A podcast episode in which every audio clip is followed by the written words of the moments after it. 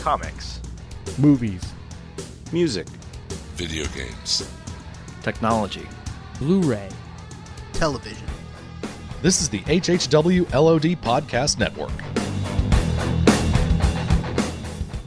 The PKD Black Box is a proud member of the Comics Podcast Network. This is the PKD Black Box, episode 60.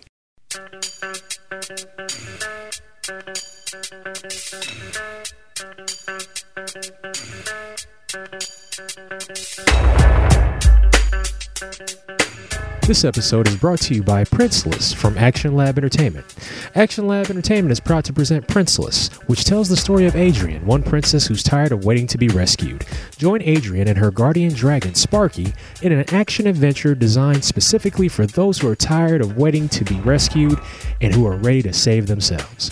Written by Jeremy Whitley, with stunning art by M. Goodwin, and featuring a backup story by Jeremy and D.E. Belton, Princeless is a swashbuckling miniseries that will appeal to children of all ages. Princeless. Who needs Prince Charming? Save yourself. Princeless is a comic book miniseries available for pre-order this month at dcbservice.com, tfall.com, or your local retailers, or various online retailers with an order code of August 110748. Additional information and release schedule can be found at actionlabcomics.com. Once again, that's actionlabcomics.com.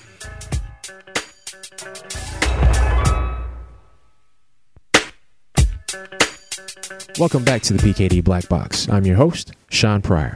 This week's episode officially kicks off Matinee Idols Month. This episode, we will have Matinee Idols co host Matt Burden, along with special guest Gabriel Hardman, as the three of us discuss the Planet of the Apes film series. This is part one of a two part uh, episode. You will hear part two next week, followed by, after that, the 90s action movie explosion, where myself and Matt Burden talk about some of our favorite 90s action movies, and then wrapped up with the state of the film industry summit between myself um, and also Matinee Idols co host Alec Berry and Joey Alicio with special guest Julian Lytle. So we've got the whole month of August on lockdown wrapped up for you.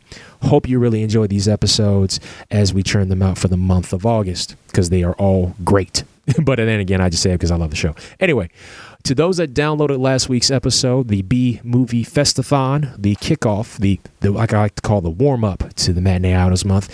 Thank you for downloading it. Thank you for listening to it. I've got a lot of great feedback about that episode, especially in regards to the comments um, about Ultimate Spider-Man and the bigoted comments made by Larry's com- uh, Larry's Comics on Twitter in regards to the new Ultimate Spider-Man.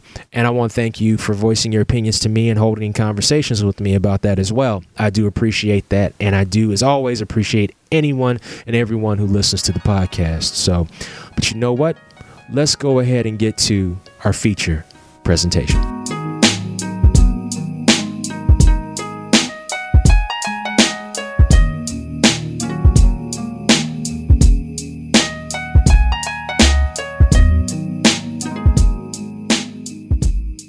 I'm on the line right now with a gentleman that you've heard on this podcast a couple of times before. We discussed some '80s action movies and whatnot, and um, and had a good time doing it. He is the one of the co-hosts of the Matinee Idols podcast. He is also the host of the Burden's World podcast. He is one of the founders of Future Pro Wrestling (FPW) in the UK. Uh, all around good dude uh, and a great friend, ladies and gentlemen, Mr. Matt Burden. Matt, how you doing, sir? I'm okay. I feel like there should be someone else here. I'm looking behind me. That was such a good intro. Thank you very much.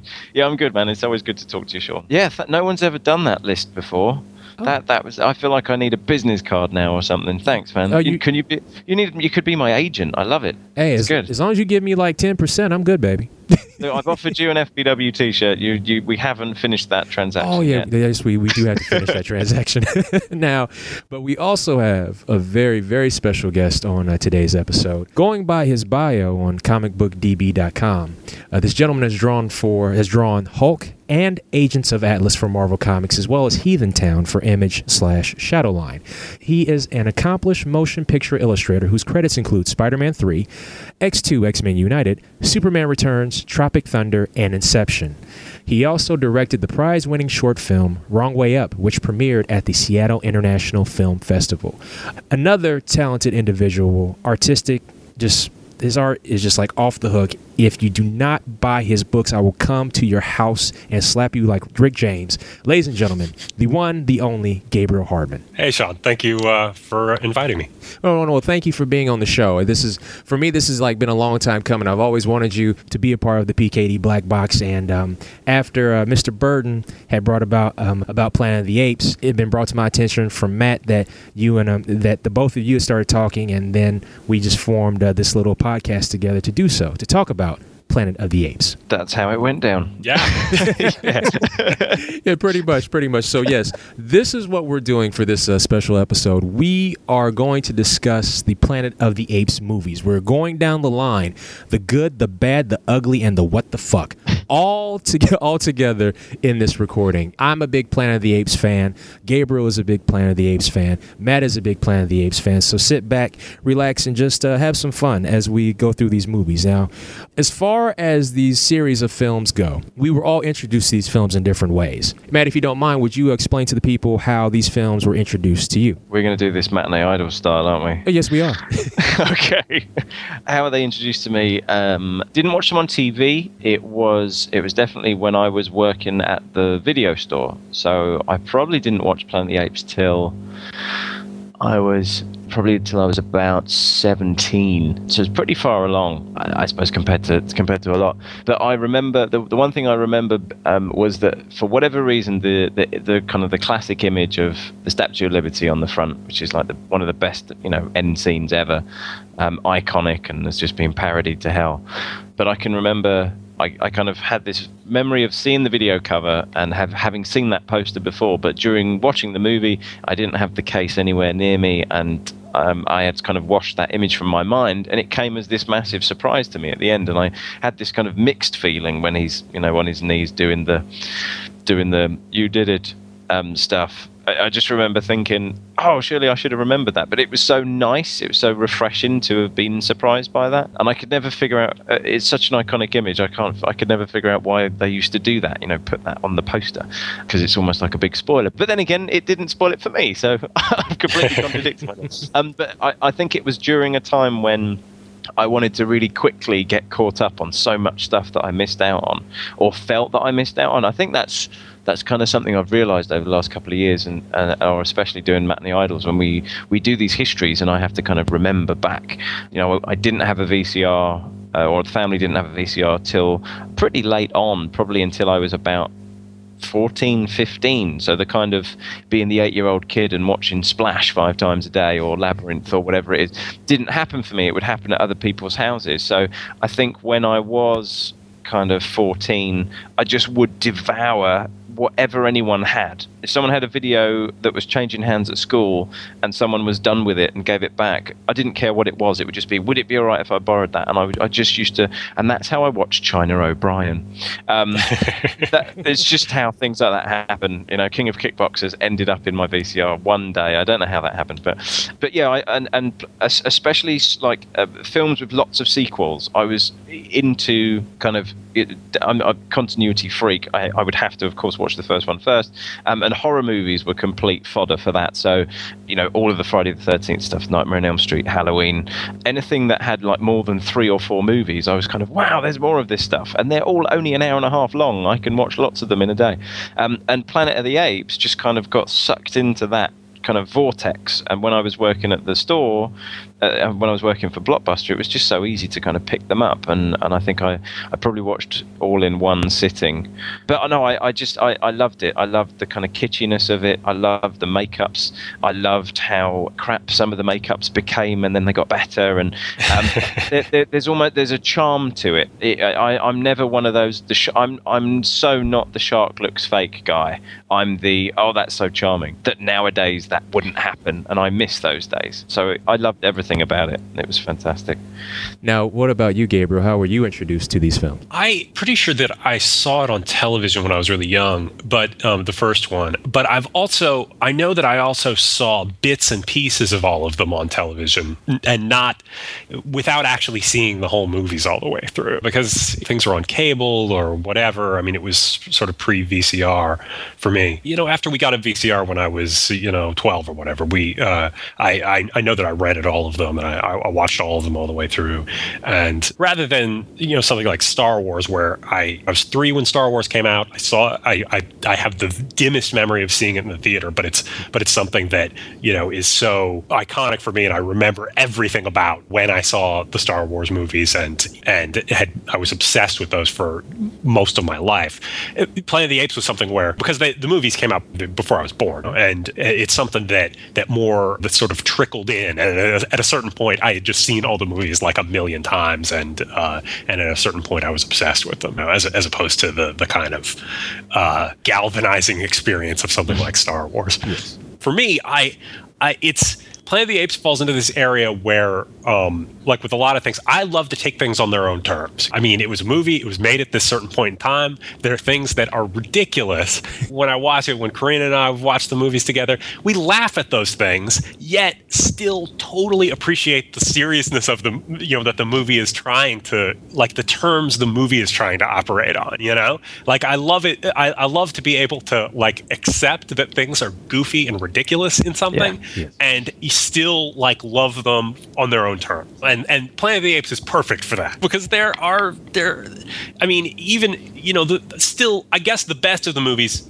is is still the first one, but there are just absolutely uh, you know, there's some terrible jokes in it. There's some really, you know, there's some really terrible dated references and all sorts of stuff in it that's not good. But at the same time, just the ambition of the movie and that it's taking this absolutely absurd concept seriously is uh, is still a, a huge yeah. part of the appeal for me. I'd have to agree with you on that 100% because there is a lot of, of, silly stuff in these films, but once again, it goes back to this is when they filmed it, so this is what we had at the time. So you yeah. just you so you just deal with it and you accept it. I know for me, uh, being introduced to these movies, I was introduced to them as a kid, and it was like around say around 1980. I remember watching this Planet of the Apes movie on just like local local television channel, and it was actually what it was. It was two episodes of the TV show that they pieced uh. together into a movie. So and I was just and and I'm serious. I really thought for a second it was Dukes of Hazzard because you had like these two guys trying to escape. Then you, then you see then you see apes on horses, and I'm like, wait a minute, what's this? What's this all about? And so I'm like, okay, this isn't Dukes of Hazzard. So uh, what am I watching here? And come to find out, it was the Planet of the Apes movie. Wouldn't it be awesome if there was a Dukes of Hazzard episode that went that way? yes. Just that would be awesome. Get in the car. Why? There's an ape.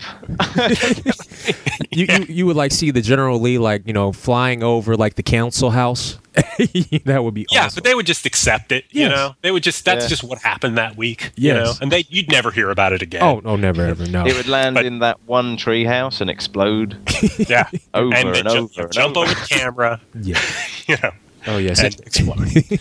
and, mid- and midway through the leap, it would pause, and then like, uh, who was the guy that did voiceovers for Dukes of Hazzard? I always forget. And oh, yeah. But like he would say, "Wonder how the Duke boys are going to get out of this one," and then, and then it would start up again. The simian uh, situation. Yes. but, but um, um, I remember um, watching that and then asking my parents more about the Planet of the Apes, and they said, "Well, you know, these movies were out way before you were born." They'll show up on TV sometime. And when they come on, you know, we'll let you know. And that was during the time, you know, you had TV Guide. That was pretty much it. And so you just you just waited. And one day, actually a couple years later, there was a marathon on local television where I saw the first three Planet of the Apes movies, and I was completely blown away by the concept itself. And I just thought they were great. And from there, I was hooked, and I didn't see them again or really pay any attention to them again until, say, around the 90s and it was around the 90s. I was older. I was paying more attention to what was going on, going on around me, and, and in the late 90s, I was able to check check them out on DVD, and then finally see the last two films um, when I was older. And then what sold me on the series as a whole was an AMC documentary on the planet. Oh yeah, on the Planet yeah. of the Apes. That is what sold me, and it was hosted by Roddy McDowall. And then right, I, yeah, I've seen that. Yeah. And then oh, that's the behind, isn't it? Behind yes, the Planet of the Apes. Behind the Planet of the Apes, yes. And I was just entrenched. I said, okay, I'm, I'm, I'm in. I'm, I'm 100% in. I need to go watch all these again. And I did. And, and I really, I can thank AMC for that because after that, they started a marathon. And what was funny was that day, I could either have watched a Smokey and the Bandit seven movie marathon and, and that included all three movies plus the four television movies, which I didn't know Oh my existed. God, I didn't know about that. Yeah, I didn't. I didn't know about that either. I'm like, oh, that, that's that's bad. and Uh. or I could watch all the Planet of the Apes movies. I said we'll go. We'll opt with apes, and it was a much better decision. So I'm sure. So And you avoided that one where Jackie Gleason, uh, uh, you know, the, the third uh, um, Smokey and the Bandit, where uh, you know, without Burt Reynolds in it, where like Jack, I guess Jackie Gleason had played both parts at one point, and it was so confusing to the where he was the bandit and the guy chasing him, and it was so confusing that they reshot half the movie. But anyway, I, I mean, that that's an editing tour de force. That is. That's fantastic. oh, that's just awful. But anyway, go ahead.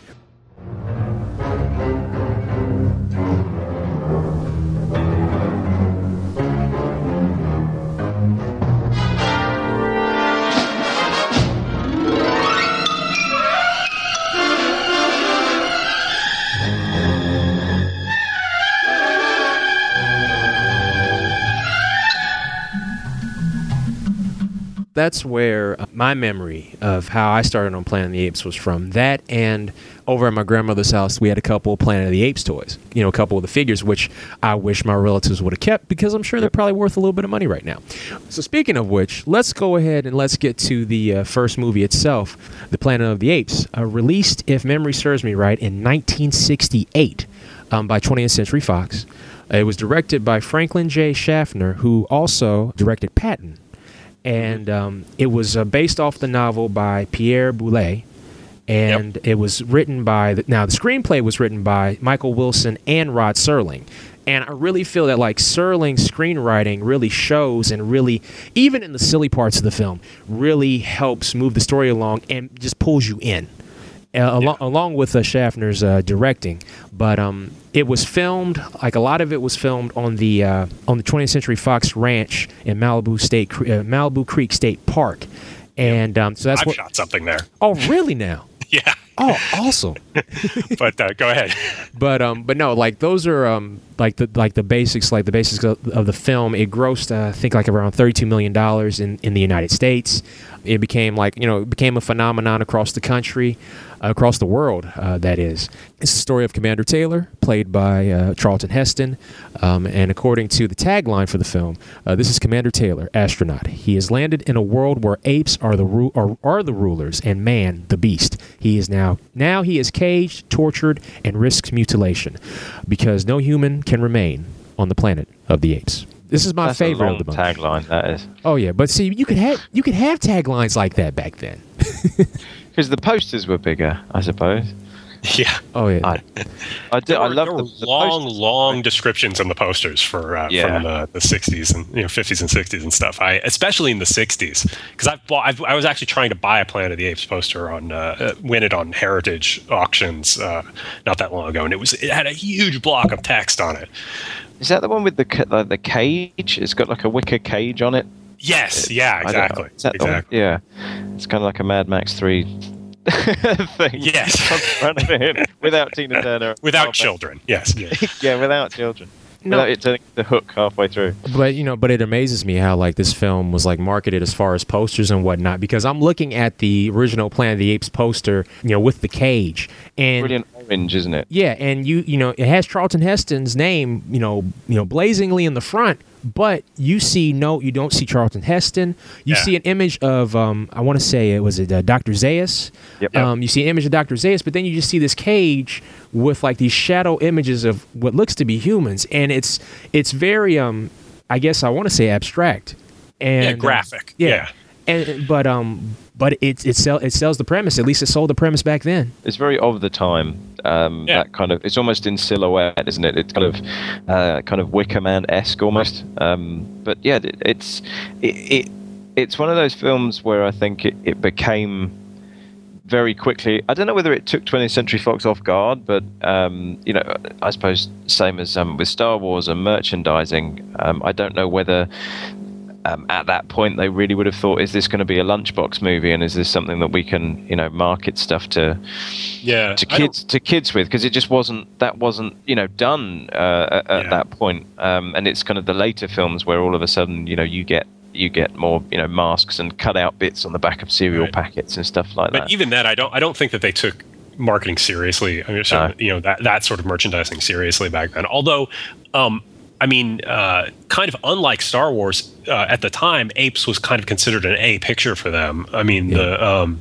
they you know Franklin Schaffner was a uh, you know was like a, a respected director and uh, and you know it had Charlton Heston and, and and they're you know and for the time there there are seriously good production values in the first one. Um, they they do a ton of location work. There's you know uh, all of the makeup stuff is really is pretty high quality even on the extras and stuff. It's a it's it's a movie where they spent some money and they they went out and they and they shot it for real presumably with the expectation that it would be an A picture. Although this is, it's it's also, um, this movie is is being made at a time in Hollywood where uh, where the studio system is falling apart. Fox was one of the hardest hit by this. They had no idea. You know, they were making. You know, they made they were making like big, terrible, glossy musicals that no one wanted to see, and it was just at the beginning of a time when the studios just didn't know what to make anymore that people would be excited about. You know, kind of like now. You know, um, and you know those sorts of times are, are always great because it because it means that uh, they'll take a chance on something weird. You know, they'll take a chance on something different, and certainly Planet of the Apes is that. Yeah. It's it's quite funny. It's it's um, I, we always I suppose kind of in previous episodes we always talk about bookends with movies and and time where you can almost take Planet of the Apes and Star Wars and in between there there was some awesome stuff Yeah, because it, it almost kind of the start like Planet of the Apes comes around a time where it signals like Doctor Dolittle kind of falling down around Right. Fox's ears, and in between there that is that that amazing era of the director.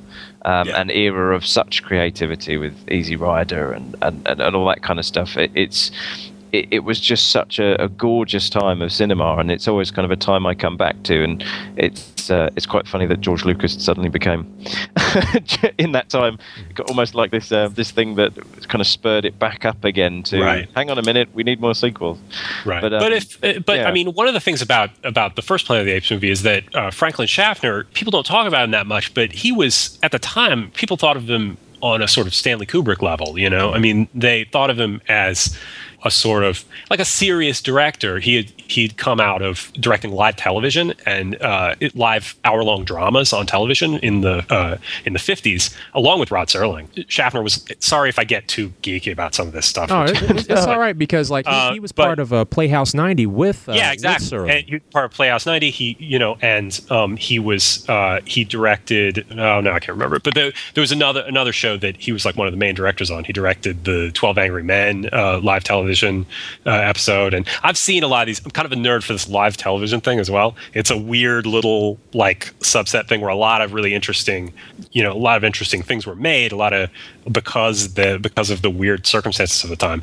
But uh, so a lot of those directors who were schooled in that stuff ended up, you know, making making feature films, and you know, and he and John Frankenheimer and a lot of other of those other guys were, you know, they were considered, you know, big directors. So him, so him, you know, it wasn't like he was some low level hired hand who was making a little kiddie sci-fi movie. You know, they were they considered it a real movie. and and uh, oh, you about to say something, Matt? No, no, I, was, I mean, I was, I was just, I, I haven't read the book. Have you read the book, Gabe? I have read the book. Actually. um, I'm, I'm I just trying to kind of envisage the pitch to Oh. 20th Century Fox without the book. You know, if you if you if you kind of went in there without the book, I know kind of Zanuck is um, kind of known to take a, a bit of a fly on things, but but without Yeah. the book, I can't, I couldn't see them picking it up.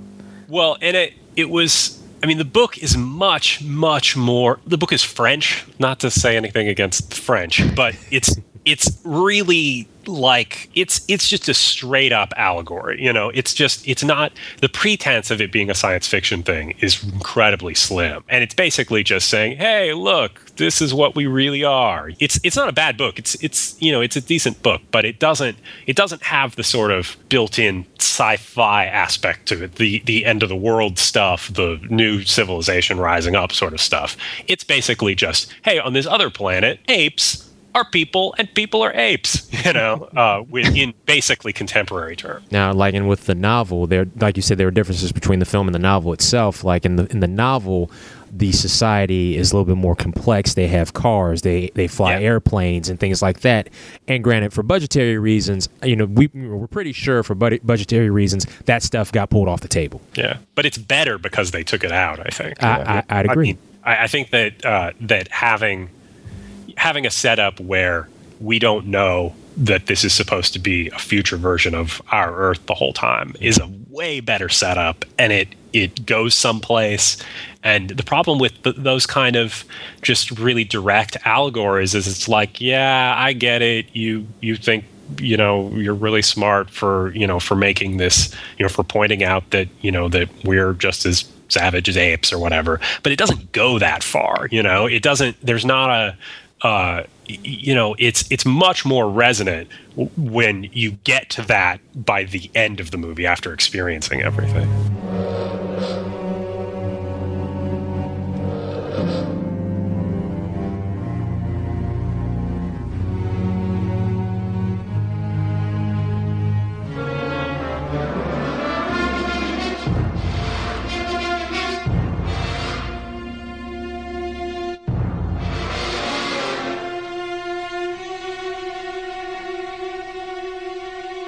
as far as 20th Century Fox as a whole goes, when it comes to this movie, the first Planet of the Apes movie, um, you know, we've mentioned Star Wars, we and we mentioned the Planet of the Apes series. 20th Century Fox during that time, from like I guess I want to say from '68 till I'll say through like up till Empire Strikes Back and a little bit further. 20th Century Fox was the staple for science fiction, if you really think about it. You know, Yeah. they, they embraced Planet of the Apes. Yes, as time went along, they lowered the budget, so they basically were fulfilling, like you know, self fulfilling a prophecy prophecy of we can't have better films, but you know, they still made money regardless. And then you had Star Wars, then you had Alien, and you know, and then you had the other, then you had Predator uh, a, a while longer, which is more action than sci-fi itself, but for the longest time they prided themselves on coming up with trying to bring out innovative science fiction films whether that innovation comes through story whether that innovation comes through technology or you know or, or direction whatever whatever have you. They were the studio for that. And nowadays we really don't see that too much anymore. Yes there are the there are films yes because it's more director driven now than studio driven because as you said before a lot of studios don't know what they want. And a perfect example like I just saw Inception for the first time not you know for the first time not too long ago. And that movie to me is amazing because it's one, it's different. Two, I've, I've never seen anything like that before. So I'm pulled in and I don't want to leave. And it's the same way when I watched when I first watched Planet of the Apes. You know, I was pulled in, I didn't want to leave, and I just accepted that in 1968 this was the industry standard and this was the best that they could do.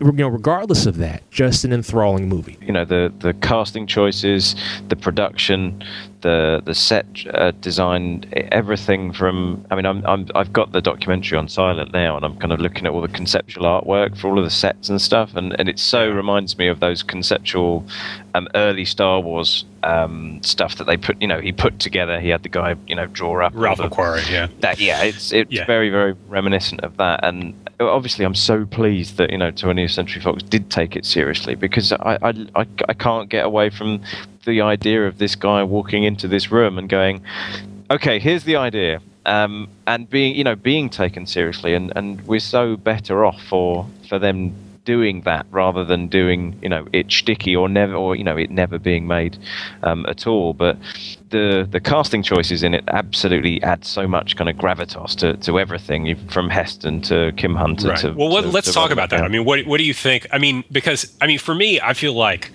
uh, like Roddy McDowall is like uh, is it's like one of Roddy McDowall's like great performances. weirdly, you know, Yeah. like he's he's somebody who like like we were just watching because you know with the Netflix instant we were watching like. uh you know, an episode of the Buck Rogers uh, series from the 80s. Yes. Which is like horrendous.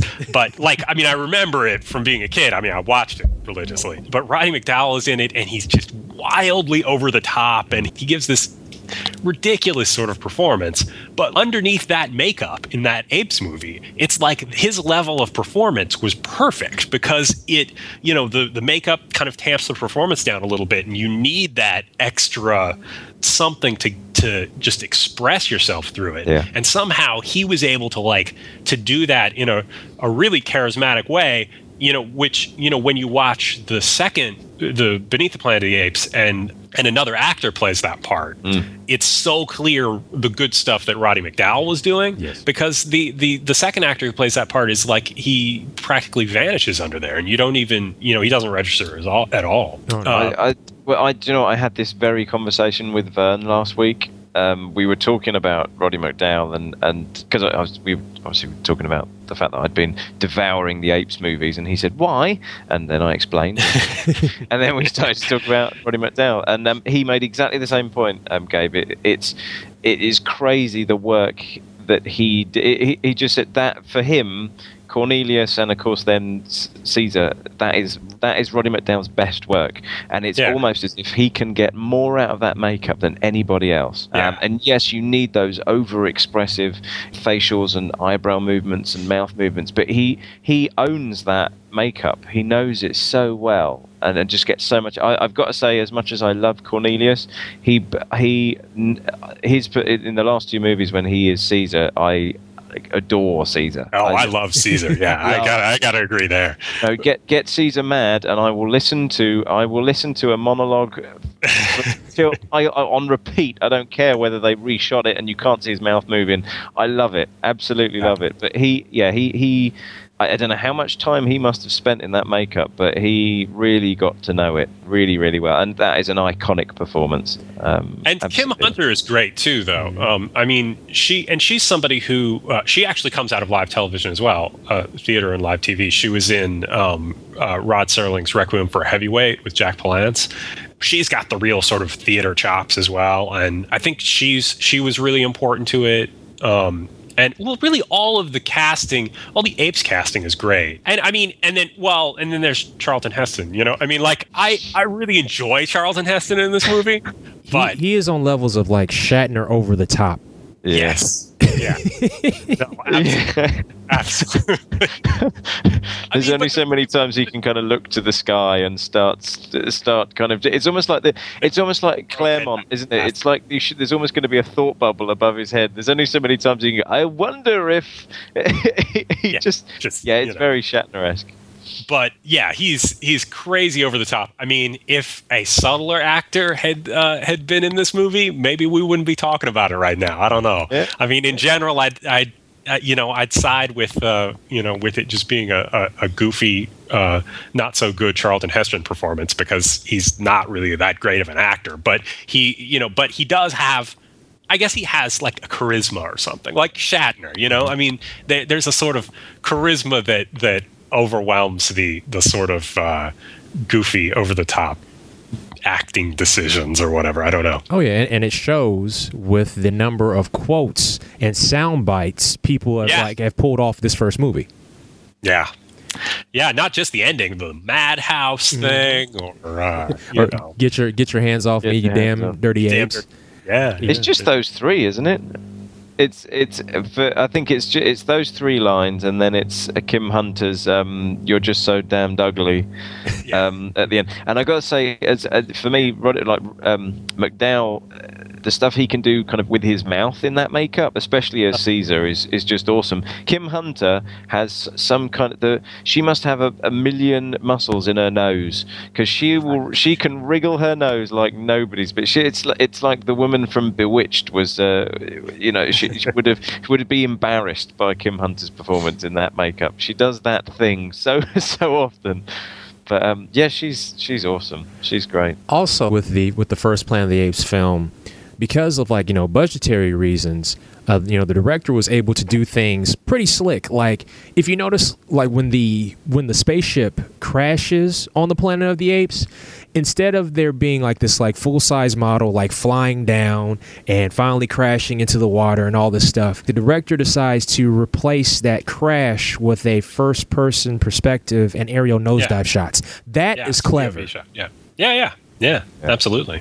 And it's, It's- and it's, it's a good decision too. Really, I mean, it's a good storytelling decision because it just stays with your characters. You know, my instinct always with uh, storytelling wise is you know whose point of view is this in, and uh, and how do you how do you get it across to the audience in a way where it's on a relatable scale. You know, because if you if you just cut outside to a big ship exploding, that's um, you know they probably couldn't do it anyway. But the but uh, but if you did, now you can do it, and now often it's it's spectacle. You know, it it looks like a big thing, but you're not invested in it because you're not with the characters. You know, So- Exactly. Yes, I agree, and that all and that all comes down to you know solid solid direction and, and and solid story and and and like with special effects, whether it be the makeups, the makeup, the costuming, and all that stuff.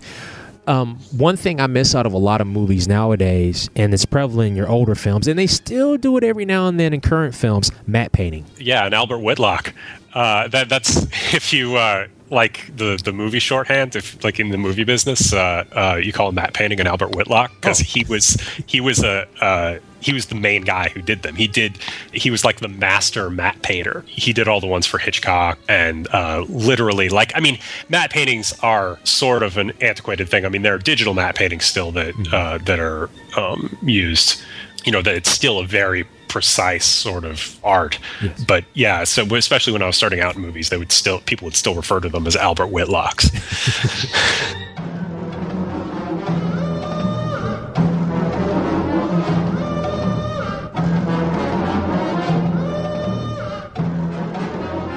I also think that with this uh, first Planet of the Apes movie, it's the type of thing where before Planet of the Apes came out, and I'm trying to remember in, in my head of some of the actors that's, that eventually signed on to the film to do the movie, they had their doubts because one, it was science fiction, and for a lot of people in the '60s, when you thought of science fiction, you thought of those campy, you know, really, really campy, very over the top, extremely silly films that would either break even or just would just lose money instantly. They weren't, you know, they weren't budgeted high. They were just there.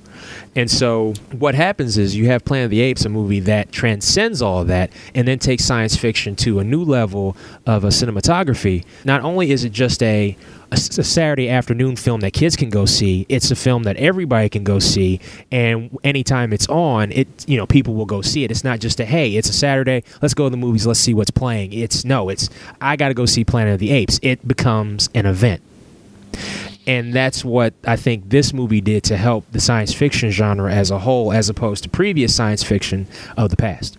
Yeah, and one of the other things about it, it's got great photography, and that's something that, like when I when I saw it uh, um, as a kid on television, pan and scan, it looked kind of like a grimy movie. It didn't look like a great looking movie because they're these old 16 millimeter prints or whatever they're showing on television that are, uh, uh, you know, I mean, it's a scope movie. It's a 235 movie. So, you know, so when showing it on television, back when televisions were 133, when they were square, oh, you're cropping the sides off and you're panning across it and all this awful looking stuff.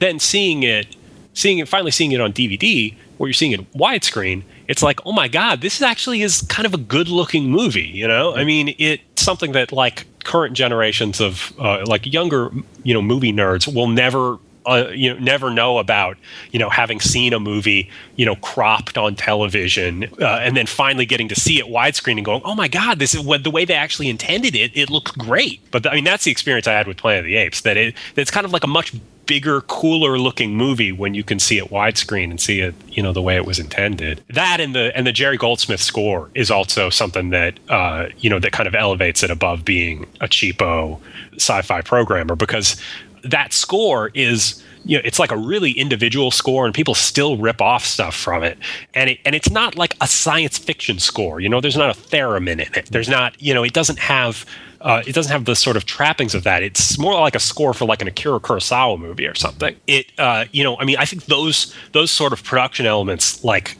elevated the you know the style of the movie a lot. It, the score is very of the time. I mean, it's it's kind of lots of different drums and lots of different things being you know hit, and it doesn't sound like a Kubrick's sort of score. But whenever I kind of I hear the score, I always think of those kinds of movies for for whatever reason because it just is reminiscent of a of a time in cinema that I like. But it, it kind of well, there's also that percussive stuff in The Shining and things like that that, uh, that yeah. really reminiscent of it. Yeah.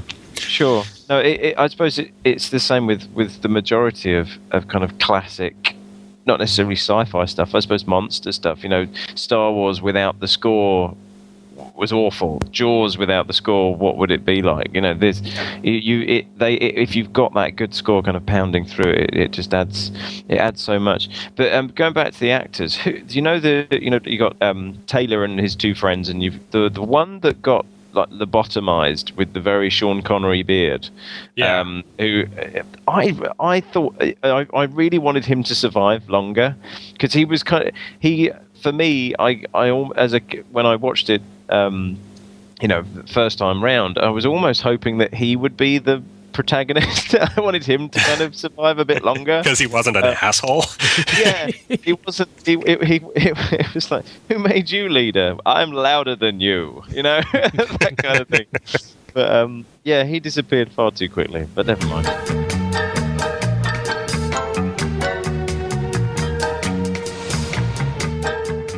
This week's episode is also brought to you by Snowed In from Action Lab Entertainment, who advises you not to open up your doors this Halloween.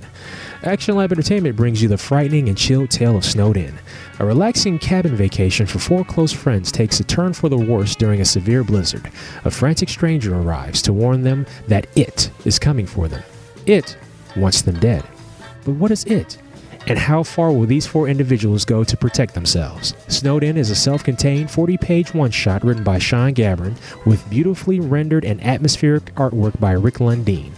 Snowed In is available for pre order this month at Discount Comic Book Service, TFAW, various online retailers, and your local comic book store with an order code of August 110749 with an October release. Pre order your copy today, and additional information and release schedule can be found at actionlabcomics.com.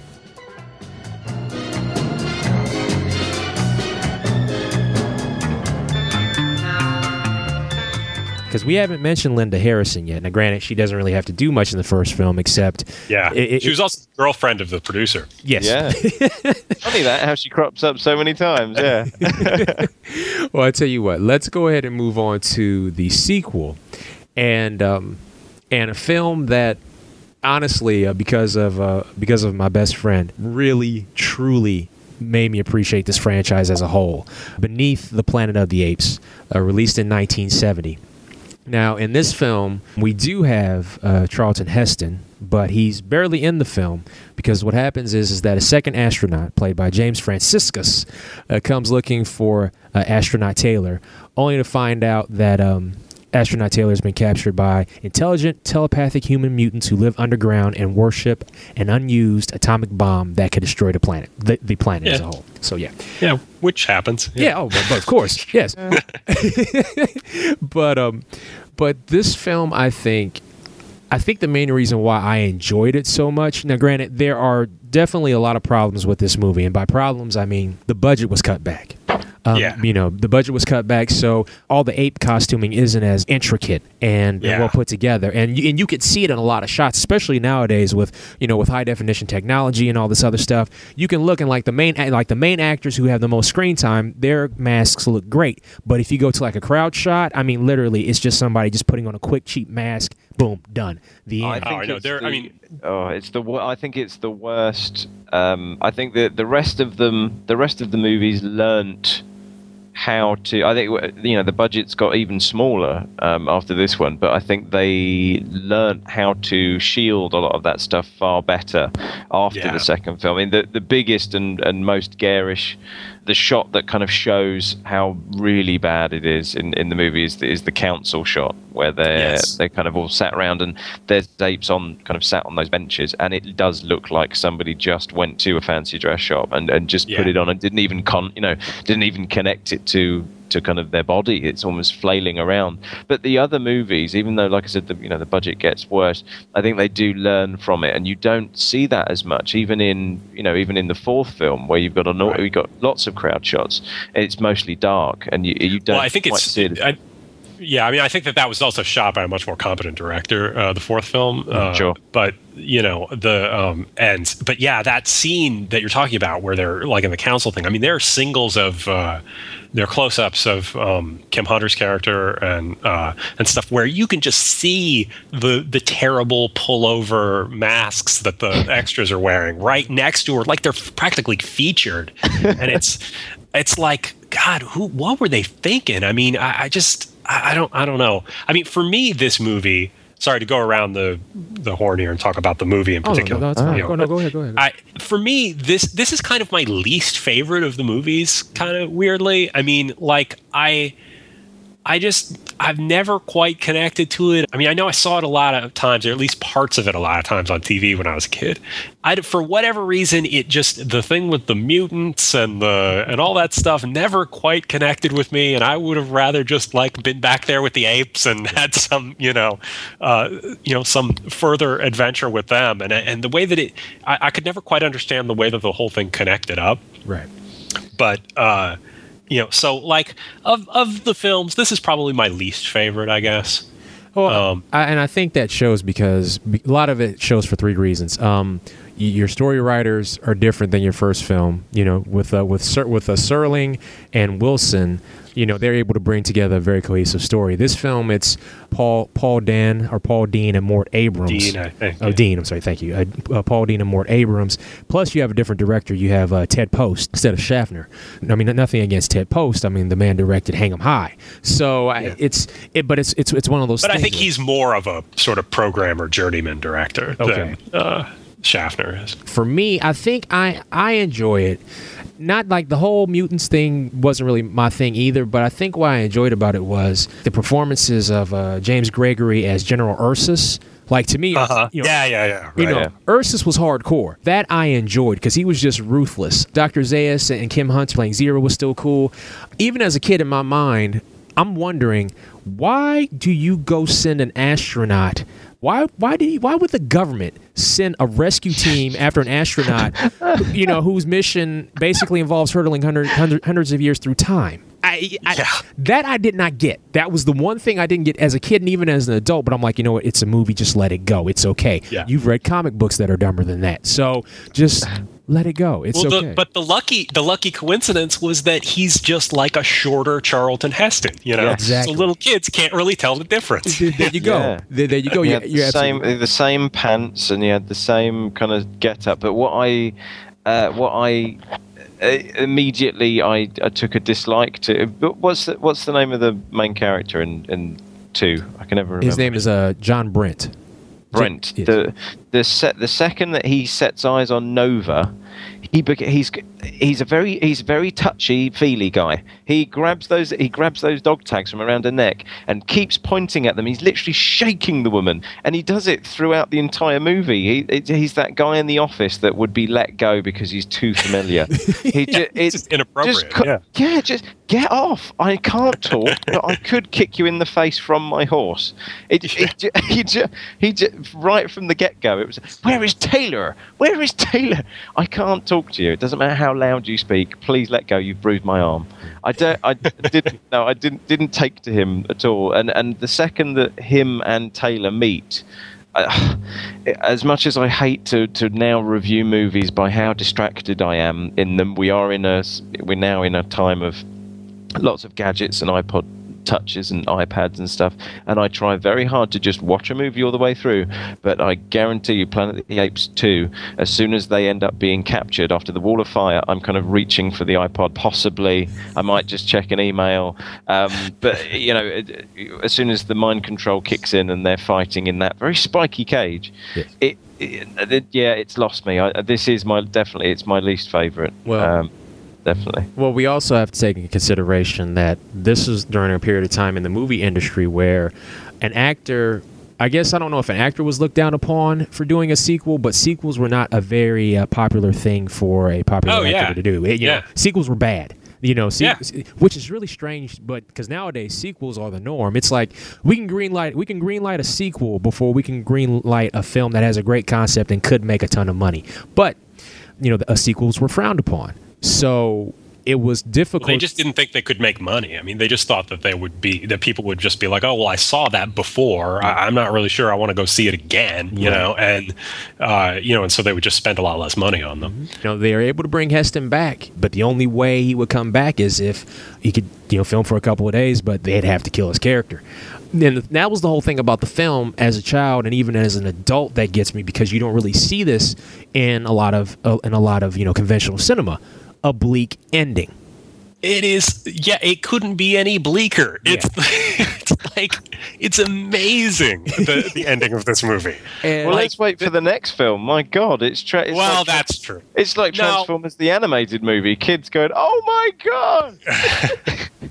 but it's it, it is you know i mean you know they blow up the world. Not only did they blow up the world charlton heston blows up the world. Yes, and then and you only know because like there's a little voiceover at the end. Yeah. like oh, oh yeah. And, and like and to this day that like i'm like whoa. And well i think the thing that really got me watching this like for the first time as a kid i'm watching this on regular tv mind you. This isn't cable it's just regular tv Yeah.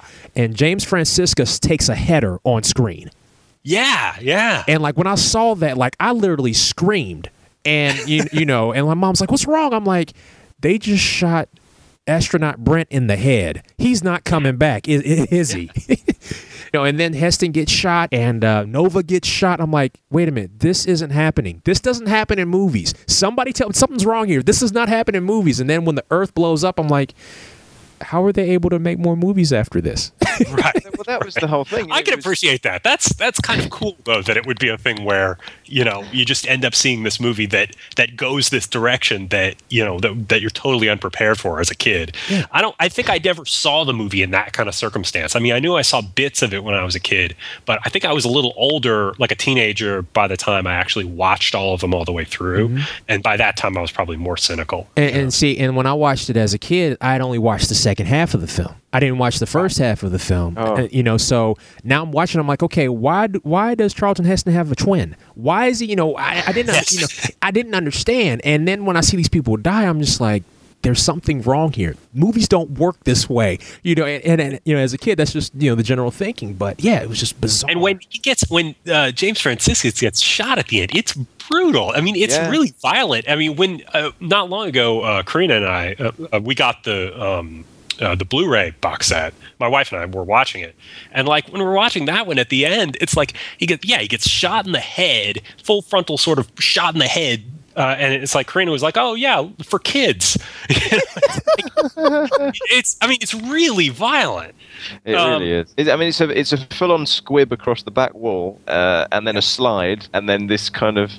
He's still got his eyes open, which is really he shot, like, demented. it, yeah, it's not nice. But- But anyway, yeah, it is. I mean, it does get points for being unrelentingly bleak. Basically, if you look at the big thematic arc to this movie, it, to these two movies, it's that in the beginning, Charlton Heston thought that there was uh, there was uh, no reason for humans to uh, to exist. They're violent and horrible, and he'd just as well be rid of them. And in the end.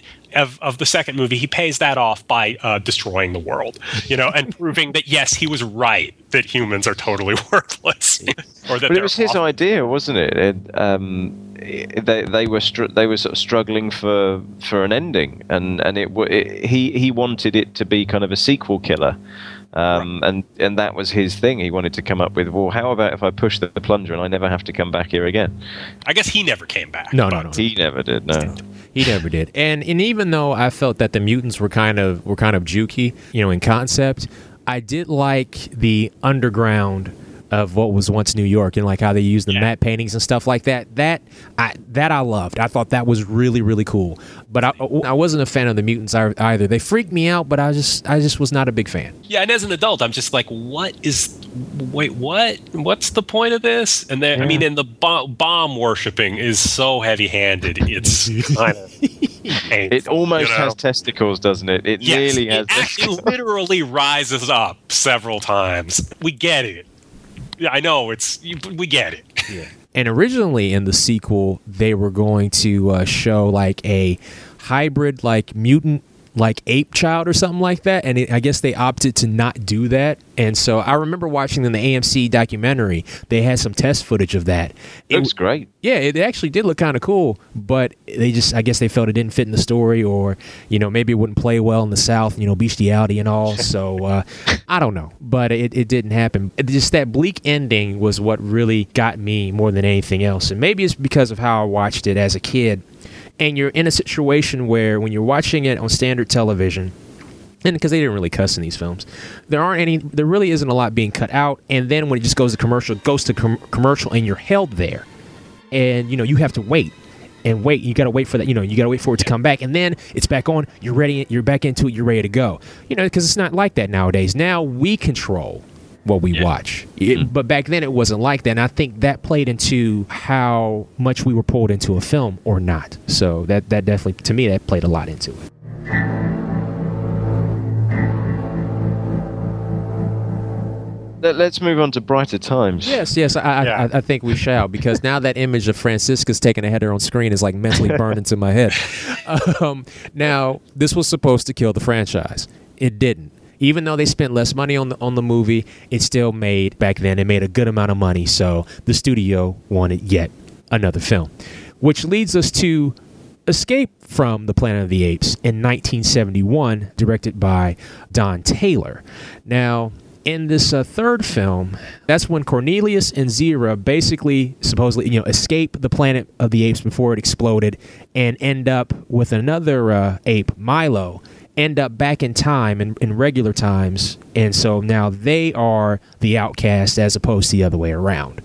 That's like my abridged version of, of the story. So if, Right. if anybody else wants to elaborate on that, please feel free. Yeah, how did they? When did they fix this spaceship? And when the world was ending? And like what? Uh, but that said, I actually kind of like this movie, Yeah. and it, and for you know, in a weird way, it's like it starts out as the silliest, most embarrassing thing you could imagine, and turns into a tragedy. And I find myself each time I've watched it, I find myself going, really? Like they're, you know, she's going and dressing up in these ridiculous '60s sort of, you know, uh, outfits, and they're they're at the L.A. Zoo, and they all this silly stuff, and that actually that that yet every time at the end, I'm really sad when the uh, when they all get shot down.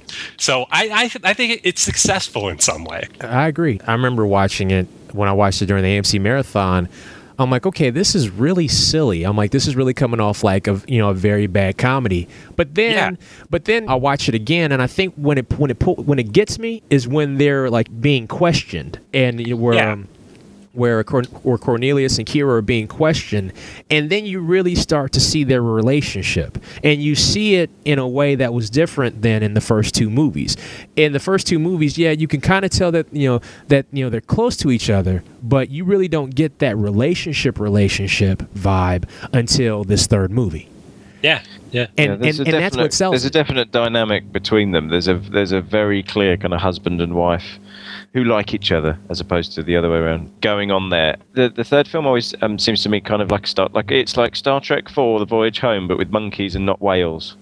You know? it's um, um they're kind of out of time but then the Apes movie, the second you're right, as soon as they start questioning them and giving her grape juice plus which i which if anyone if if david if you're listening um if you ever do uh, grape juice plus for a drink roll call on 11 o'clock comics i would be so very happy that would be gorgeous um, but it, it takes that sudden turn and and that i think that the third the third film is is kind of that was where i really kind of grabbed a hold of Roddy McDowall as you're doing something amazing here. You know, I thought you were good in the first the first one, but in the third one, as soon as he, he plays that protective husband role so well, um, Yeah.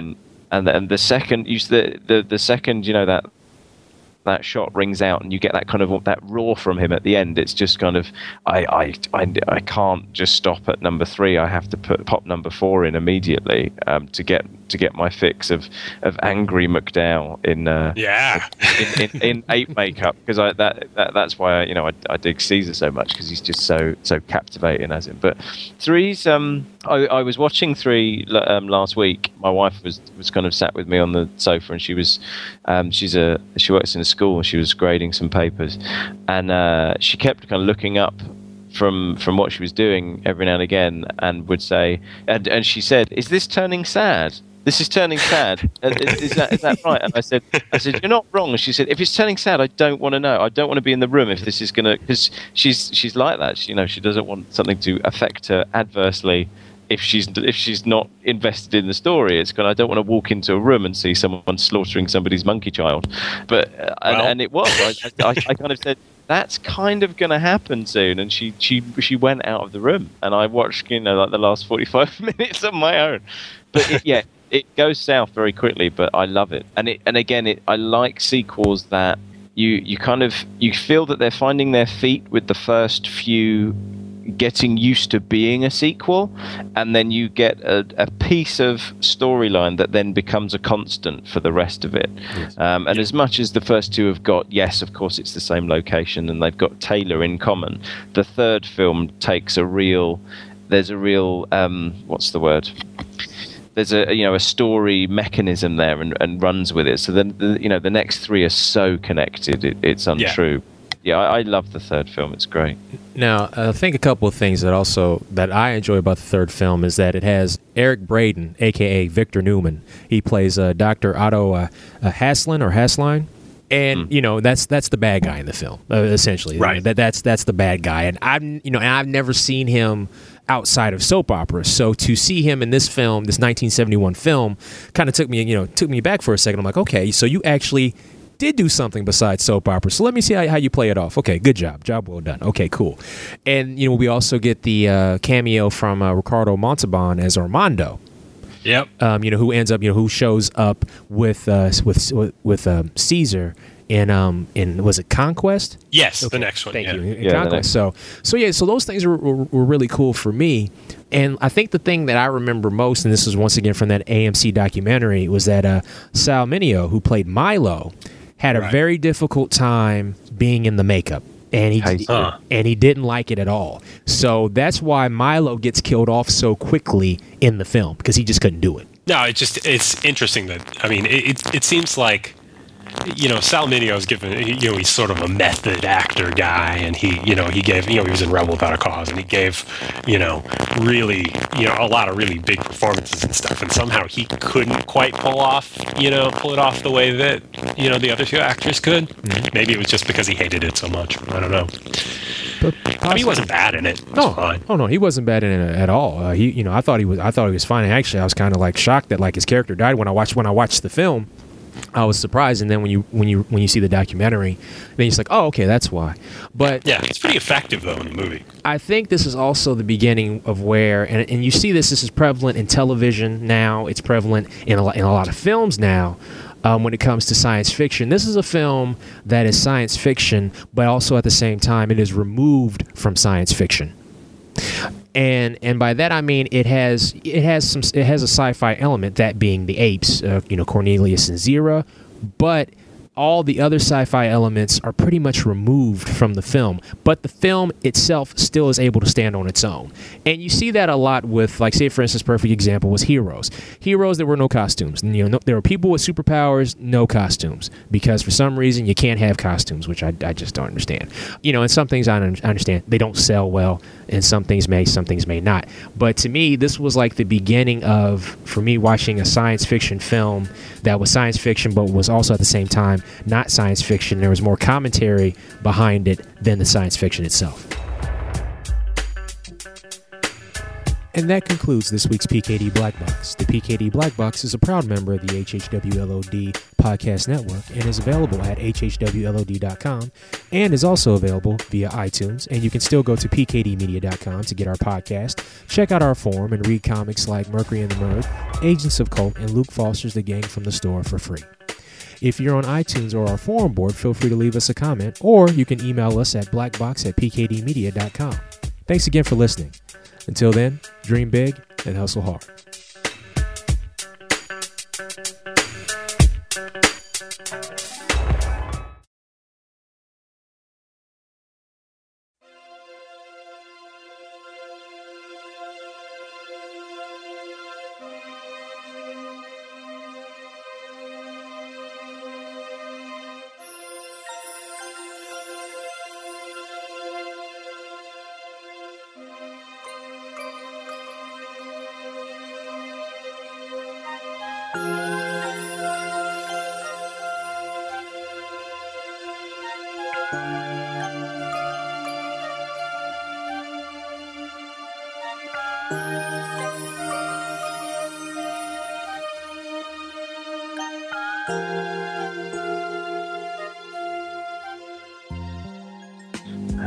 Hello. Is it- Look, it's very serious. Roddy McDowall's just been stung by a tiger scorpion, and uh, now they're going to have to get on a horse, which is forbidden, and ride, and they might get caught. Ah, the drama. it's good. It's good. Oh man, I haven't watched these in years. It is exactly eight thirty. Yeah, yeah. So yeah, they uh, they they were um, as we say, completely knackered. So they've gone they've gone off to sleep, and so I'm running the Planet of the Apes original TV show with the sound down while we talk. so Or as I like to call it, the Dukes of Hazzard in the Planet of the Apes. Yeah, I haven't. I haven't gone back and watched that. I mean, I've I've seen them. I think I rented the DVDs like a few years ago and saw Yeah. some of them. But that like that my my you know that's like my one you know empty spot for Planet of the Apes. re- really, the, the Tim Burton thing isn't an empty spot for the Planet of the Apes. Um. Well, I mean, I saw it. You know. you know, unfortunately. Uh, yeah. No, that spot is filled with hate. Oh, oh, oh, you too, huh?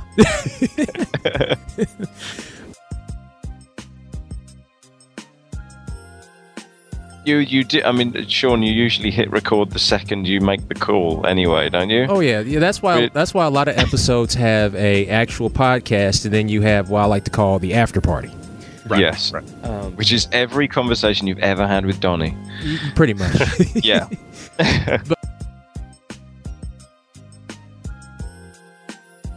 Oh, sorry. Can I curse? Oh Should yeah. Not? Oh, you can cuss The- on, on the PKD Black Box. You can cuss. It's it's allowed. Yes. Yes. I, I don't know why everyone asks that on podcasts. I mean, it's like obviously it's it's not like the FCC is not going to fine you, but I just want I don't I want to be courteous, you know, and not you know oh no. No one ever edits it out either. No one ever edits out the guest asking permission. asking if It's they can a- exactly Yeah, it's like a rite of passage. You have to uh, exactly. Yeah.